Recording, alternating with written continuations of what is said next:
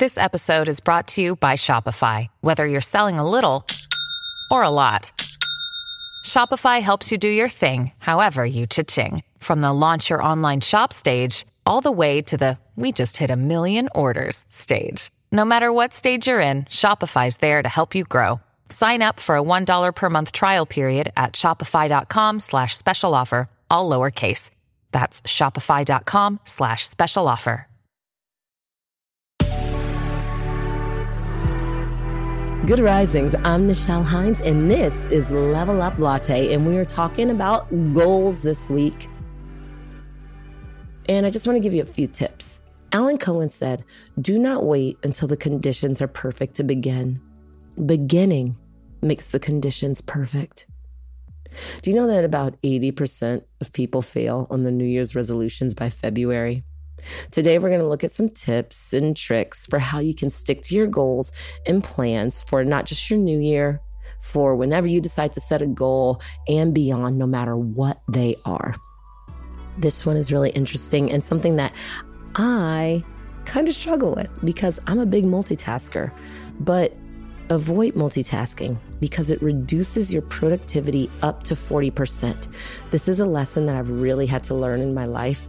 When I spend that 30 minutes and I don't let anything else come in, whether it's studying lines or writing a program for a client or even this podcast, I get so much more done when I'm not thinking about 8,000 other things. So focus that energy from smaller tasks to an accountability buddy, here's some great ways for you to stay motivated. In one study, only around 12% of people who make New Year's resolutions felt that they were successful in achieving their goals.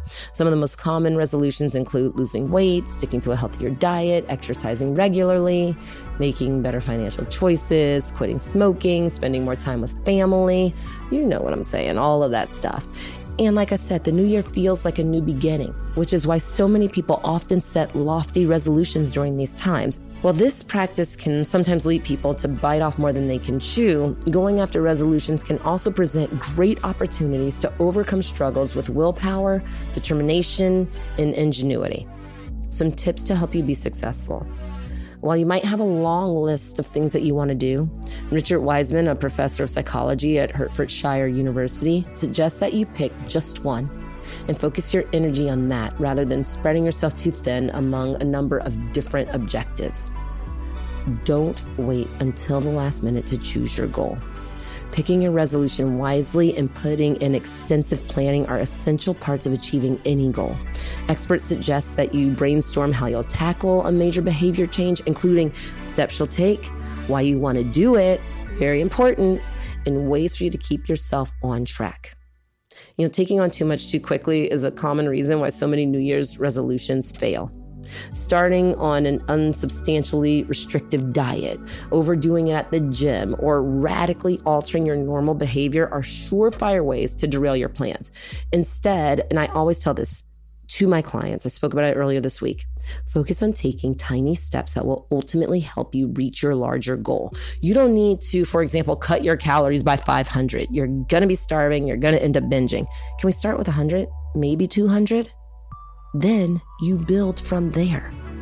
Another strategy for keeping those goals and your resolutions or whatever you want to call them is to not make the same exact resolution year after year. If people think they can do it, they probably can. But if they've already tried and failed, their self belief is low. That's what Wiseman said in an interview with The Guardian. So these are things that you can do to make sure that you achieve these things. Make sure that what you're picking again, I will say, inspires you, triggers you, makes you feel good, take those tiny steps and you can get there.